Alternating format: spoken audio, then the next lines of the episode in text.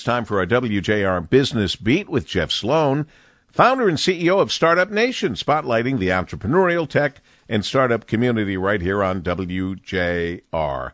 Good morning, Jeff. Good morning, Paul. Finding funding continues to be a significant struggle for women entrepreneurs these days. New research from the 2021 Halo Report, that's an annual look at investment trends, published by the Angel Resources Institute, finds that angel investors committed less investment to women owned businesses in 2021 than they had in prior years, both that is, as it relates to amount per investment as well as total deal commitments.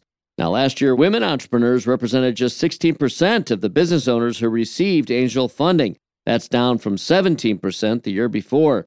And this is particularly frustrating and concerning because total angel money invested was up in 2021 by about 30% over 2020 and 50% more than in 2019.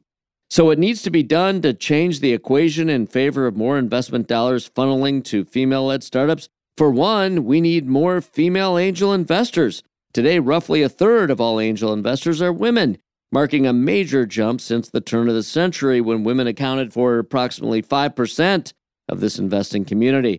So, a mixed bag here, Paul. Good news that the community of angel investors continues to grow and that more and more of them are women. Now we just need to see more and more of the dollars being invested in women led startups.